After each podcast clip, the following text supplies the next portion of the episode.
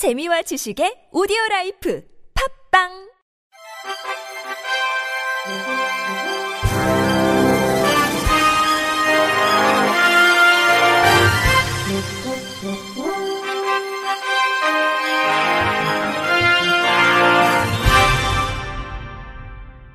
청취자 여러분 안녕하십니까? 9월 14일 월요일 KBRC 뉴스입니다. 시각장애인 편의시설 지원센터는 지난 6월부터 8월까지 수도권 99개의 주민센터를 중심으로 사후 모니터링을 진행한 결과 시정 조치율이 19.4%로 미비한 것으로 나타났다고 밝혔습니다. 각 지역별 조치 현황을 살펴보면 서울시의 경우 조치율은 20%, 수원시의 경우도 조치율은 11.3%로 높지 않았습니다. 한시련 관계자는 해마다 모니터링을 실시해 시정 요청을 하고 있음에도 불구하고 지자체의 미온적 태도에 대응할 수 있는 제도적 뒷받침이 마련되어 있지 않아 편의시설 설치율은 크게 개선되지 않고 있다면서 시각장애인의 시설 이용 편의를 보장하고 시각장애인 편의시설에 대한 인식 제고를 위해 지자체와 시설 운영기관의 적극적인 대처가 필요하다고 촉구했습니다. 앞서 한국시각장애인 연합회는 지난 2017년부터 2019년 사이에 진행한 공공건물 모니터링 중 시각장애인 감수성이 반영된 내부시설의 점자 블록, 점자 표지판 및 비치용품이 설치되어 있지 않은 항목의 시정 조치 현황을 파악하기 위한 당사자 참여형 사후 모니터링을 진행했습니다. 고용노동부와 한국장애인 고용공단이 장애인 고용 30주년을 맞아 2020년 트루컴퍼니 수상기업을 선정해 발표했습니다. 트루컴퍼니는 장애인 고용 신뢰기업을 말하며 공단과 연계해 장애인 고용 확대를 위해 성실히 노력한 기업, 기관에게 고용노동부 장관상을 수여하는 포상 제도입니다.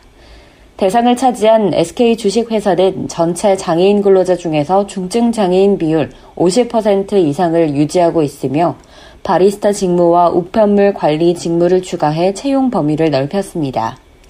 금상을 받은 건강보험 심사평가원은 지난해 공단과 장애인 고용 증진 협약을 체결하고 장애인 특별 채용 등을 통해 적극적인 장애인 채용을 진행해 장애인 근로자 108명, 장애인 고용률 3.47%를 달성했습니다.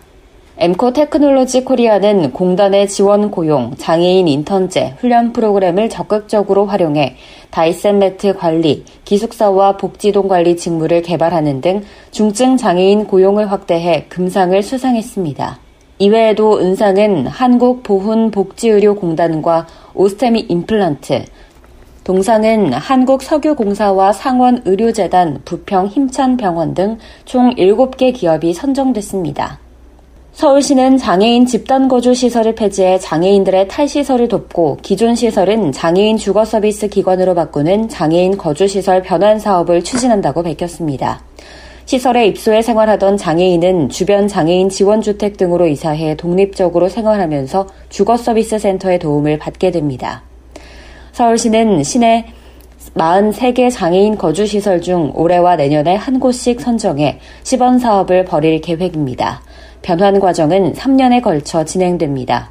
김선순 서울시 복지정책실장은 이 사업은 법과 제도적 기반이 없어 난제가 많지만 탈시설은 장애인 인권 정책이 지향하는 궁극적 목표라고 강조했습니다.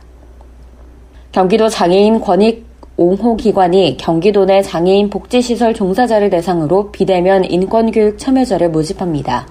교육은 화상회의 프로그램을 활용해 실시간 온라인으로 진행되며 매회 30명씩 총 24회 기의 교육을 무료로 진행할 예정입니다.